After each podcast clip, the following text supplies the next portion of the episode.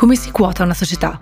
Ciao, io sono Ines. E io sono Camilla. Benvenuti a un nuovo episodio di Made It, un podcast dove intervistiamo italiani di successo per scoprire le loro storie e tutti i passi che li hanno portati ad arrivare dove sono. Questa settimana continuiamo la seconda parte dell'intervista a Marco Marlia, co-founder e CEO di MotorK. Se vi siete persi la prima parte, andate ad ascoltare l'episodio 81, dove Marco ci racconta i primi passi della sua scalata verso il successo Prima di iniziare vogliamo ringraziare il nostro sponsor, Shippy Pro. Shippy Pro sta rivoluzionando il settore shipping con una tecnologia che permette a tutti gli e-commerce, anche quelli più piccoli, di offrire un'esperienza di spedizioni pari a colossi come Amazon o Zalando. Io sono un disastro con le spedizioni, compro tantissimo online e poi mi dimentico cosa arriva da dove, quindi sono molto attenta alla user experience quando si tratta di logistica. Infatti, dopo aver comprato un prodotto di Arnito online, tracciando il pacco ho notato subito che le mail erano erano inviate tramite CP Pro. E parentesi, erano fatte benissimo e il pacco è arrivato veramente velocemente. Infatti, dalla piattaforma di CP Pro è possibile automatizzare tutte le fasi di spedizione di un ordine. Per chi come me ha un business che si basa sull'e-commerce, sa quanto è complicato e importante automatizzare la logistica sin dagli inizi. CP Pro elimina queste complessità tramite un'interfaccia veloce e semplice da utilizzare.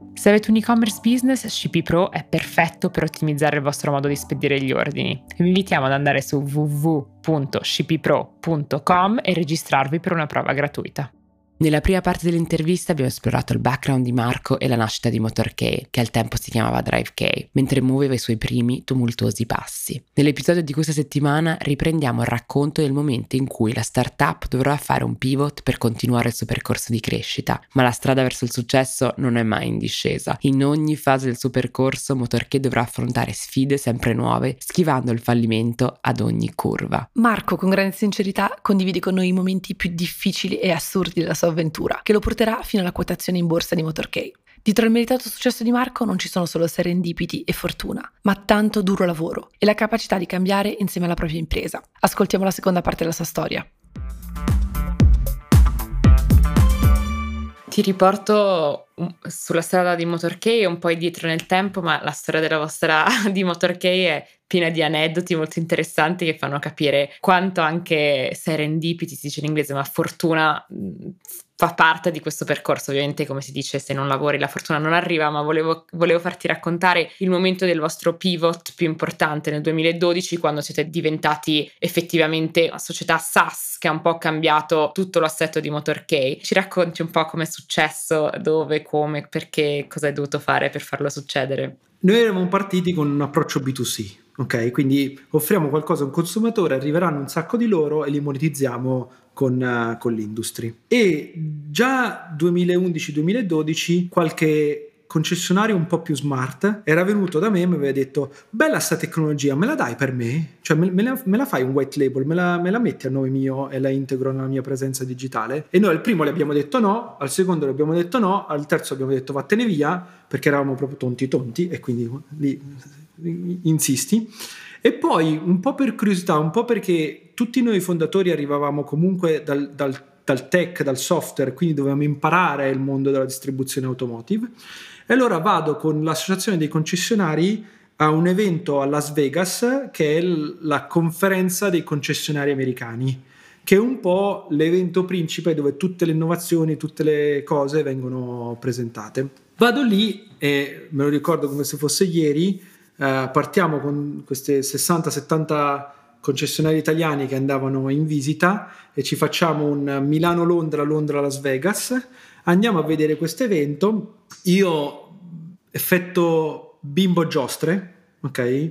Praticamente che corro da uno stand all'altro, faccio mille domande, poi ero giovane, ero molto naive, quindi era proprio spontaneità e citazione all'ennesima potente. rubo qualunque libro, brochure, quant'altro, non so come ci ho fatto stare la roba in valigia. Praticamente mi sono portato la fiera via con me. E così eccitato ed esaltato che nel... Sapete che i voli US che vengono di qua partono praticamente tutti la sera, fanno il viaggio in notturna e io ho rotto le balle per quattro ore fino a notte fonda a sti concessionari raccontandogli tutte le figate che avevo visto lì perché avevo visto il futuro. Era come se qualcuno mi avesse detto guarda, tra tre anni il mondo sarà così, ok, tra cinque anni il mondo sarà così. E quindi ero, ero gasatissimo. E, e questi qua mi dicono guarda Marco, probabilmente non siamo stati allo stesso evento. Abbiamo capito che tu hai capito delle cose che non abbiamo capito. Facciamo così. Arriviamo, adesso facendo a dormire siamo stanchi, arriviamo uh, in Italia e tra qualche settimana organizziamo un evento in cui tu ci riracconti per bene tutto quanto e ti, magari ti facciamo qualche domanda. E da lì sono veramente serendipiti, sono nate una serie di cose. Da lì è nato che questo era febbraio 2012, una roba del genere, e tipo aprile 2012 facciamo un evento perché poi da cosa nasce cosa? Dice vabbè invito 10 concessionari però non è posso stare tutto da solo. Allora chiamo un amico che era in Google un amico che era in, in autoscavo così due o tre persone è uscito in due mesi un evento con 650 persone al Principe di Savoia in cui c'era metà dell'industria automotive e io sul palco che raccontavo queste robe insieme a una serie di altri player 10.000 volte più grandi di noi. E da lì è nata la relazione con, con l'industria, la relazione con, con, i concessionari, con le case automobilistiche e quant'altro, dove abbiamo capito come fondatori, qui siamo, diciamo, abbiamo imparato la lezione, che il nostro DNA era B2B, il nostro DNA era software, il nostro DNA non, non era consumer, eh, porta al consumer e così via. E, e, quindi abbiamo cominciato nel 2013 a fare il primo cliente che faceva software as a service. Ci abbiamo messo due o tre anni a sviluppare un po' bene il software. Credo che il primo milione l'abbiamo passato nel 2017 e quindi abbiamo fatto poi una crescita con una pandemia in mezzo fino alla quotazione che è stata abbastanza uh, intensa, se vogliamo dire così. Più, più del 100% anno su anno di me continuavate, insomma, siete partiti su questa strada di crescita, ma le cose non sono, questa è una cosa che secondo me è importante sottolineare, non sono mai state facili, quindi anche dopo il pivot, anche quando la crescita eh, era fortissima, avete comunque, cioè, co- comunque stavate bruciando tantissima cassa perché dovete spendere un sacco di soldi per potervi mettere in questa posizione e avete avuto anche, cioè raccontato varie near death experiences, cioè siete arrivati anche a dei momenti in cui dicevate se continuiamo così non so se riusciamo ad arrivare a fine dell'anno e quindi prima di parlare della pandemia, a fine del mese, prima di, di riparlare della pandemia, ti rifaccio, ti rifaccio questa domanda che è come mantieni la barra dritta in tutto ciò? Cioè, cosa ti dà la forza di non mollare? So che poi quando uno è dentro più sei dentro, più è difficile mollare. Comunque, cosa ti fa voglia, voglia di dire no? Possiamo risolvere questo ennesimo problema? Allora, eh, prima diciamo ha senso probabilmente per, eh, per, gli ascoltatori raccontare un po' queste near death experience, cioè queste drammatiche situazioni. Innanzitutto, una cosa: maggior parte derivano da nostri errori. Cioè, non è che il dottore ci ha detto voi dovete spendere tutti e 10 milioni in 24 mesi. Quindi, la maggior parte del io una roba che ho imparato è che la maggior parte delle uh, scale up muoiono non perché non hanno da mangiare, ma perché mangiano troppo. Cioè nella, s- tutti i founder, ma è anche normale che siano così, sono ossessionati dalla crescita. Un po' perché il business della tecnologia è così, cioè tu inventi qualcosa, se poi aspetti 20 anni quel qualcosa è una commodity e quindi nel più rapidamente possibile devi distribuire il più uh, ampiamente possibile perché è lì che crei valore. Un po' devo dire, e spero che chi è più indietro di me non si faccia influenzare, sta roba del, della pressione, del circo della pressione che ti arriva, per cui ah, se non cresci triple digit ogni anno, allora eh, non vale la pena, è un po' una narrativa che eh, rischia, rischia, di far sbagliare le, le, persone, dove magari ha senso che un anno invece te lo prendi per sistemare la roba e, e poi i paesi li fai. L'esempio tipico è che noi abbiamo fatto tre paesi uno in fila all'altro e abbiamo fatto l'errore che fanno tutti, o negli ultimi Nell'ultima settimana ho parlato con due scale up che sono più o meno nella nostra categoria, uno un po' più giovane e tutti quanti, tutti quanti fanno internazionalizzazione copiando il primo paese, cioè il paese di casa, che è la roba più sbagliata del mondo, perché nel paese di casa tu hai delle magie, delle robe che ti riescono, un personal power, un tuo network, un understanding veramente granulare eh, delle cose che non ce l'hai nel secondo paese. E quindi in internazionalizzazione dovrebbero insegnarci che si fa. Il primo paese e sei tu. E vabbè, tutto quello che... Il, il secondo lo fai manageriale, cioè lo fai con con i processi, con un playbook. Quando il secondo ti riesce, poi cloni il secondo tutte le volte che vuoi. Ma se cloni il primo tre volte, poi ti schianti. Perché non ci sarà mai il founder, per quanto tu puoi trovare qualcuno appassionato, non sarà mai il founder che ti porti a bordo per aprire quel paese. E, e, lì abbiamo fatto, lì siamo arrivati convinti che tanto sarebbe tutto successo con un grado di ottimismo forse un po' eccessivo, siamo arrivati a bruciare più di un milione al mese e siamo arrivati probabilmente non a un mese di cassa ma a sei settimane di cassa. E lì, diciamo, in azienda devi sempre mantenere la plomb, eh, trasmettere sicurezza al team che sei in controllo e così via. Però mia moglie mi ha visto piangere, vomitare, disperarmi a casa, essere ridotto veramente un cencio. Poi nel tempo guadagni un po' di gestione emotiva, spero che, perché sennò diciamo non stai crescendo come founder, però guadagni un po' di gestione emotiva, un po' di centratura, non vai in panico e quant'altro, però quando sei agli inizi e hai preso una roba che stava andando e sei riuscito a sbagliare delle robe, mandarla a 180 all'ora e vedi il muro che non sai se riesci a sterzare in tempo, ti senti un senso di angoscia e responsabilità. Diciamo, non lo so, per me mollare non è mai stata un'opzione, ok? E ti devo dire, probabilmente una caratteristica è che nel momento in cui la situazione è al peggio è il momento in cui io tiro fuori il meglio è, figlio di aspettare gli ultimi tre giorni prima dell'esame per studiare, probabilmente, è un pattern. Quindi ti direi che un po', diciamo, mollare non è sul, sul piatto per molti, se, se no non, non, arrivi neanche lì, perché è molto più facile mollare prima. Perché se molli all'inizio fai pochi danni, più tardi è e più molli il botto è grosso e quindi se hai avuto la resilienza all'inizio tendenzialmente poi lo consideri davvero come tagliarti un braccio, è una roba che prima di decidere di tagliarti un braccio vuol dire che veramente non hai più altre alternative. E, e un po' avere attorno uh, tra i founder, la squadra, le prime persone che si uniscono un team che è un team, che, che, non, che non ti senti, un po' ti senti sempre solo, ok? Ma che non ti senti completamente solo Parlando appunto di questo e anche di difficoltà, sempre la pandemia, lo hai accennato in varie tue risposte, è stato particolarmente difficile perché appunto siete entrati che bruciavate cassa, state cercando di fare questo cambio di direzione e il mondo si è fermato e avete dovuto mettere metà del team in cassa integrazione e ristrutturarlo un po' per andare in questa nuova direzione. Come vi ha cambiato questa esperienza? Io ho festeggiato il mio compleanno facendo una cassa integrazione non pensavo che la cassa integrazione si potesse applicare al tech. Cioè io l'ho sempre da, da, piccolo vissuto come una roba che le fabbriche in difficoltà fanno una cassa integrazione.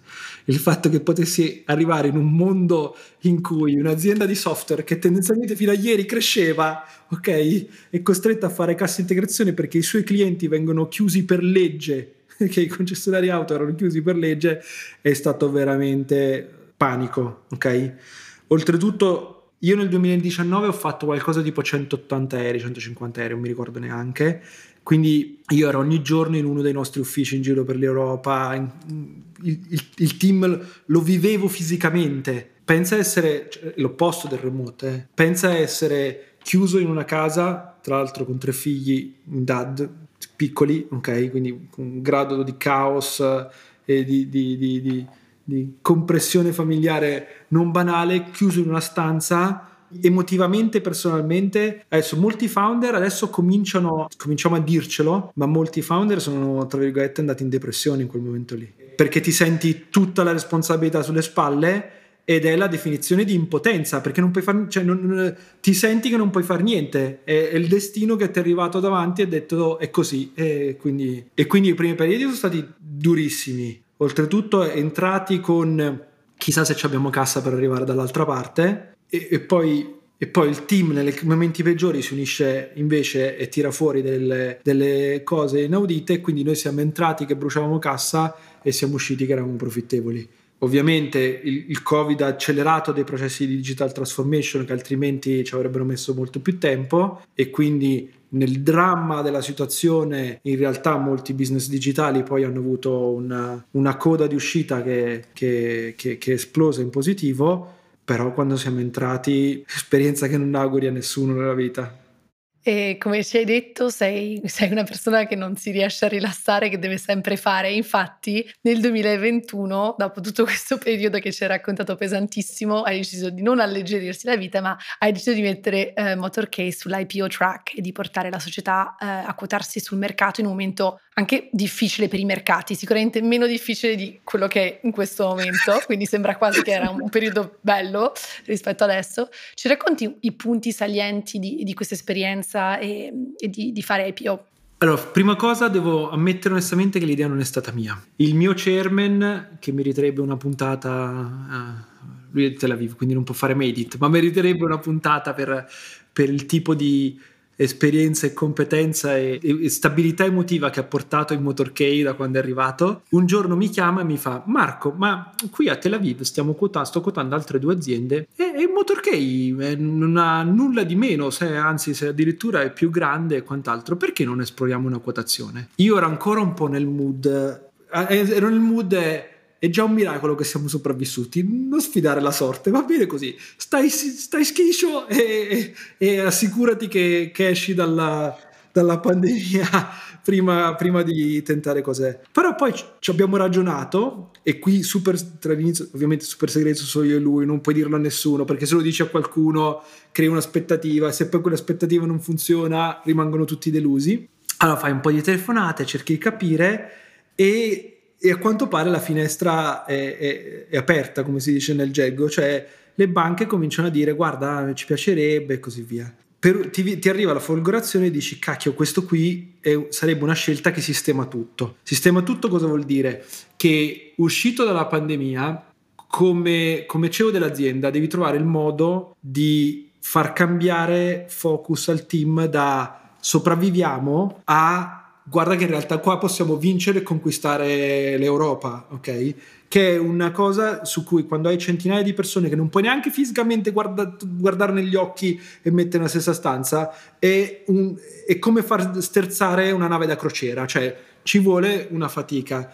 L'IPO su questo fa, è, è, è, è taumaturgica, cioè fa tutta una serie di cose. Ti dà il funding, ti aiuta a creare uno storytelling, quindi era una cosa perfetta Lì Amir, il chairman e io abbiamo una decisione che, que- che, è l'unica cosa per cui ci siamo riusciti a quotare, che è noi definiamo il calendario più corto possibile e non lo cambiamo e lottiamo fino a gio- le, le, le, IPO tu fissi una data mediamente scarrocciano, ok? Perché poi succedono cose, è l'audit e quello e quant'altro. Noi non solo abbiamo fatto l'IPO, ma abbiamo fatto tre acquisizioni in parallelo all'IPO da chiudere entro l'IPO che vuol dire un lavoro cinque volte più complicato, e su una roadmap un po' meno di sei mesi, che, che è veramente corta, siamo arrivati in ritardo di tre giorni. Ok? Se noi fossimo arrivati in ritardo di altre tre settimane, due settimane non ci saremmo quotati. Perché siamo arrivati in fondo a, a, alla finestra dove un po' i, c'erano state tante IPO e quindi i PM, i performance manager erano stufi e uh, volevano solo andare in vacanza. Un po' si cominciavano ad avere le avvisaglie del, de, di quello che poi purtroppo è successo nei mesi successivi e di tutti i mercati probabilmente il più sensibile e fragile è proprio quello delle IPO, prima che, che, che crolli il Nasdaq o qualcos'altro. E, e, infatti un banker ci ha detto, vabbè, voi siete, vi siete quotati e avete chiuso la porta dietro di voi. Ed è stata un'esperienza intensa ci vuoi raccontare un po' di più di della storia o alla fine era un po' più off limits quei, quegli ultimi 48 ore diciamo? Vi, po- vi posso raccontare diciamo con un, con, uh, con un po' di tatto, eh, come dicevo la, abbiamo percepito man mano che stavamo arrivando che la finestra si stava chiudendo. Poi come molte operazioni IPO alcune cose possono andare dritte o storte, quindi qualcuno può fare degli errori e possono succedere delle cose che non è qui, diciamo, non mi dilungherei su questi dettagli, ma diciamo che per una serie di motivi nelle ultime 48 ore mancava un pezzo dell'IPO, ok? Mancavano dei soldi, mancavano degli investitori che non erano arrivati al momento al dunque. E quindi noi ci siamo ritrovati a il giorno prima della del, della celebrazione, quindi del giorno di listing, a dover raccogliere ancora qualche milione e avevamo tre voli prenotati per Amsterdam e aspettavamo di aver finito la raccolta prima di, di non vai ad Amsterdam se poi non c'è niente. Allora, il primo volo la mattina mancato, il secondo volo a ora di pranzo mancato, facciamo un call con la banca e panico generale, ok, que- quelle cose che dovevano arrivare non arrivano e allora cominciamo a fare a chiamare chiunque dovunque. Ieri sera ero a fare l'aperitivo proprio con uno di questi che ha salvato la quotazione negli ultimi minuti e noi abbiamo raccolto ma tipo gli ultimi due milioni in, tra il taxi e l'aereo all'Inate con la signorina della compagnia aerea che ci ha spento fisicamente il telefono mentre facevamo una telefonata e quindi abbiamo fatto il volo ok, eh, Linate Amsterdam, senza sapere se tutte le operazioni erano andate a posto, era tutto quanto burocrazia e quant'altro, e solo atterrando abbiamo scoperto che uh, era andato tutto dritto e c'eravamo eh, riusciti. Però è stato gli ultimi tre giorni è stato veramente transagonistica, cioè nel senso eh, non, non, vivevi nel mondo reale, vivevi in questa bolla in cui stavi cercando di gestire 23 palle in aria, è stata veramente esperienza da, da, da raccontare ai nipotini. Sì, infatti una cosa che ci piace raccontare, che, che, che, vogliamo fare su Made fare vedere è tutto quello che c'è dietro quel bell'articolo di giornale che dice siamo quotati in borsa o abbiamo fatto questo mega raise 100 milioni che sembra che sia quasi caduto dal cielo, wow, sono fantastici, tutto va bene, mentre la realtà è che si sputa veramente sangue per arrivare a, certi, a certe cose e, e infatti non, non, è da tutti uh, riuscire a avere una determinazione per affrontare una serie di problemi, come dicevi tu, uno dopo l'altro, costantemente, sempre, sempre, sempre. Diventare, diciamo, una società quotata per tornare alla quotazione, diciamo, non è uno scherzo, richiede tantissimo lavoro, professionalità. Tu hai iniziato questo percorso di imprenditore quando eri ancora un ragazzo molto giovane. In che momento della tua, della tua carriera, negli ultimi anni, pensi di essere diventato il CEO che sei oggi? Implicitamente detto che sono vecchio. no, sto scherzando. Guarda, l'ho, l'ho menzionato prima, secondo me, il, per, per, me, ok? Io adoro quelli che sembrano dei natural, ok? Che partono a 23 anni e ti sembra che hanno l'esperienza del CEO di Procter Gamble. Io purtroppo non sono così, cioè nel senso ho dovuto faticare, faticare lungo il, il tragitto ed è un costante... Allora, de- devi imparare a astrarre da te stesso e vedere i tuoi limiti in quel momento lì, ok? E questo già richiede un percorso. Quando il meccanismo di intercettare i tuoi bias mentali, i tuoi mh, dialogo interno sbagliato e tutte le cose che hai storte dentro di te, cominci a capire che le intercetti, lì è una questione che mi ha insegnato una persona con cui ho avuto un rapporto molto difficile, però questa, un po' di cose me le ha insegnate, che è you have to be comfortable at being uncomfortable. Cioè devi imparare a convivere col fatto che se cerchi la comodità hai sbagliato mestiere. Se cerchi il stare coerente a te stesso hai sbagliato mestiere. Perché l'azienda che gestisci quando sei 5 non è l'azienda che gestisci quando sei 30, non è la gestisci quando sei 100, non è 500 e così via. E tu non devi essere la stessa persona, non devi fare lo stesso ruolo e, e devi e, e probabilmente sei costantemente il bottleneck, sei costantemente quello che può essere il limite dell'azienda e devi proprio fare farla muta, cioè devi... Eh, per me è a scalini, io la vivo così, ok? funziona, funziona, funziona, non funziona e allora c'è un po' di strascico e non funziona finché il dolore di non funziona è intollerabile, momento di catarsi, ok vabbè devo, devo andare qua. Il problema è quanto dura questo e quanti danni faccio all'azienda finché sono in questo stato qua. Però cerchi, quantomeno ci provi a fare uno step up. E, e, e, finché riesci continui così. Diciamo, alla fine sei il prodotto delle cose che, non degli errori che hai fatto, ma delle cose che hai preso dagli errori che hai fatto, ed è tutto lì. Hai mai preso un momento per diciamo, riguardare tutto il tuo percorso, a parte oggi, come hai detto, dove ti abbiamo fatto la psicanalisi? E cosa ti sorprende di più di dove sei oggi? La premessa è che io sono mediamente naturalmente sempre insoddisfatto dello status quo. E qualche volta quando sai, sei con un amico a farti una birra e gli racconti un po' le tue frustrazioni, qualcuno di questi ti manda a quel paese e dice ma scusa mi hai preso una roba da zero, l'hai guidata eh, fino a diventare 500 persone, l'hai quotata, eh, perché? E allora lì magari fai un attimo di retrospettiva, se no tendenzialmente quando ti, ti, raccontavo che fin da bambino ero un po' restless, un po' in difficoltà di stare fermo eh, e, e questo essere proiettato nel cosa posso creare domani, come posso fare questa roba meglio e quant'altro, che è il fuoco che mi brucia dentro, che non, non, ma non ha neanche senso, spe- cioè non è una roba, devi capire come sei fatto e devi metterlo a vantaggio e a servizio del progetto. E, e infatti faccio per esempio una roba che ho imparato, faccio molto fatica col, col team a celebrare. Alcuni dei miei che ormai mi hanno messo la tara mi dicono, quando arrivano quelli nuovi, dice, ma Marco non ti dice mai bravo, fantastico, dai, questa roba qua celebriamola e così. No, quando Marco dice bene, è bomba.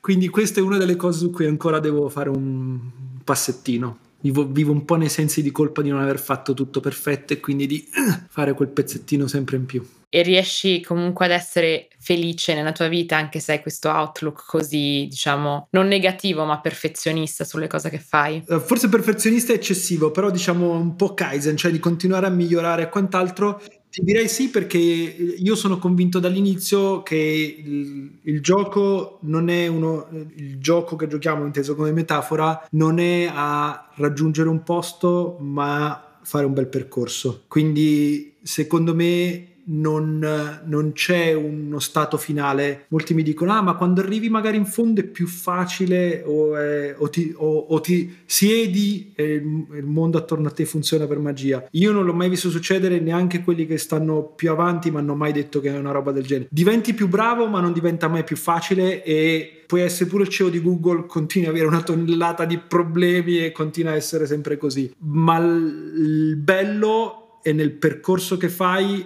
e, e, e, in come quello influenza te e, e, come insieme tu al progetto, perché comunque ci sei tu e c'è il progetto, il progetto non deve essere mai, quando ho detto prima tagliarsi un braccio, è, una, è, sempre la cosa che devi renderti conto che non è così, ti viene che è così, ma non è così perché il progetto è separato da te. E, il progetto oggi c'è, domani non c'è, o, o, tu, tu, o ci sarà magari un giorno in cui non sarò il miglior CEO per Motorkey non, ed, ed, ed, deve essere una roba che è sul piatto e non deve essere impossibile parlarne o pensarne o non devo, o non devo sentirmi che ho buttato tutto perché dopo 18 anni ti non ha da piacere, c'è il senso che qualcun altro uh, esegua e operi meglio di me eh, quello che sta succedendo. E domanda collegata a questo, non ti chiedo se ti ritieni una persona di successo perché pensi sapere la domanda, ma la risposta, scusa, ma quando ti riterrai una persona di successo? Eh no, allora qua ti stupisco. Mi ritengo di successo già da un sacco di tempo, nel senso che ti dico qual è la condizione che un giorno l'ho capita nel mio cervello, quando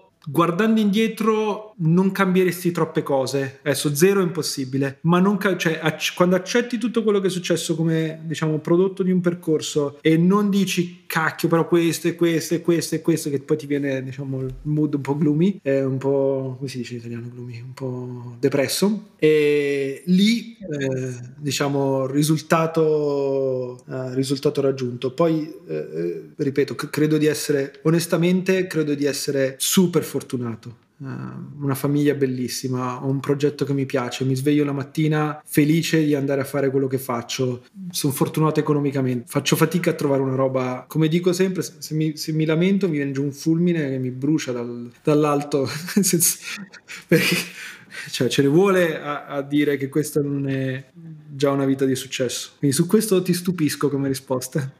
Eh, sono stata molto felice di essere stupita perché eh, abbiamo un po' adattato questa domanda perché quando chiediamo una domanda sul successo molto secondo me anche in questo caso un po' l'italianità la gente dice ma no ma io non sono di successo. C'è un po' questa idea di sempre dire che uno non ha mai raggiunto successo. Infatti sono molto felice di essere stata stupita dalla risposta. Siamo finalmente arrivati alla fine dell'intervista e la chiudiamo sempre così. In che modo pensi che la tua italianità ti abbia aiutato nel tuo percorso e in questo caso ti abbia aiutato a raggiungere il successo? Noi abbiamo come, come, come italiani una serie di qualità che nell'imprenditorialità funzionano tantissimo. Te ne dico, te ne dico uno o due collegate che però potremmo stare qui 20 minuti e probabilmente diciamo, hanno, in molti ci hanno commentato. L'italiano trova, trova, sempre una soluzione, cioè noi abbiamo una capacità di, ci ho detto napoletano, ma non provo a ripeterlo in dialetto perché non viene, eh, non viene bene, la mia pronuncia sarebbe pessima, che dice si fa secco ma non muore, cioè più, l'italiano trova sempre un modo, piuttosto dimagrisce, dimagrisce, ma non muore perché trova sempre un modo e una soluzione e tira fuori una creatività che molti altri non, non hanno. Questo risuona molto con quando ti ho detto che nei momenti bui che tutte le start-up e scale up affrontano e, e spero che diventi sempre meno un tabù e che la gente non abbia problemi ad ammetterlo, in quei momenti lì, quando sei spalle al muro e diciamo ti sembra che tutte le strade sono chiuse, è lì che ti devi inventare che c'è una strada sopra o sotto che non avresti, che non è una strada canonica ed è lì che noi ci inventiamo delle robe che magari senza commentare su altre nazionalità, ma altre nazionalità un po' più precise, un po' più schematiche, fanno fatica a tirar fuori eh, in quelle situazioni. Bene, grazie mille Marco, ci sembra di aver un po' vissuto nel film della tua vita, eh, è bellissimo quando le storie hanno così tanti aneddoti e così tanti risvolti che riusciamo a raccontare sul podcast, quindi sicuramente è stata una chiacchierata stupenda e, e che ci ha dato tanta, tanta, voglia di metterci in gioco, quindi grazie. Grazie a voi, grazie all'ospitalità e spero che la chiacchierata sia utile a qualche ascoltatore da qualche parte che sta vivendo qualcosa di simile ma cinque anni indietro e magari può avere un piccolo beneficio da, da, da qualcuno di questi aneddoti. Ci tengo a ringraziarti anche io Marco, che ogni tanto facciamo i ringraziamenti chi finisce, però trovo che raccontare eh, le, le, esperienze così personali in modo, in modo, onesto e autentico, non avere nessun esatto vergogna o, o, eccetera, trovo che sia davvero importante, soprattutto in questo mondo dove si vede tanto la perfezione delle storie degli altri e poco la vera sostanza, quindi ti, ti ringrazio molto di esserti aperto a noi. Un piacere. Grazie mille di averci ascoltate. Mi raccomando, non dimenticate di iscrivervi al nostro podcast ovunque ci ascoltiate per non perdere nessuna puntata. Se ci volete dare una mano a crescere, lasciateci 5 stelle su Spotify o scriveteci una recensione su Apple Podcast. Ci mettete davvero pochissimi secondi, ma è un prezioso aiuto per fare scoprire il podcast a nuovi ascoltatori. E continuate a condividere Made It con i vostri amici, colleghi e parenti. Ci potete seguire su Instagram at madeit.podcast o su LinkedIn cercando Made It Podcast, dove condividiamo tanti contenuti contenuti esclusivi. Vogliamo ringraziare Sami Bianchi, il nostro sound editor, Cosimo Bigliotti, il nostro editor, Mattia Cittadino per il suo aiuto nella creazione di contenuti social e Guglielmo per aver composto il nostro jingle.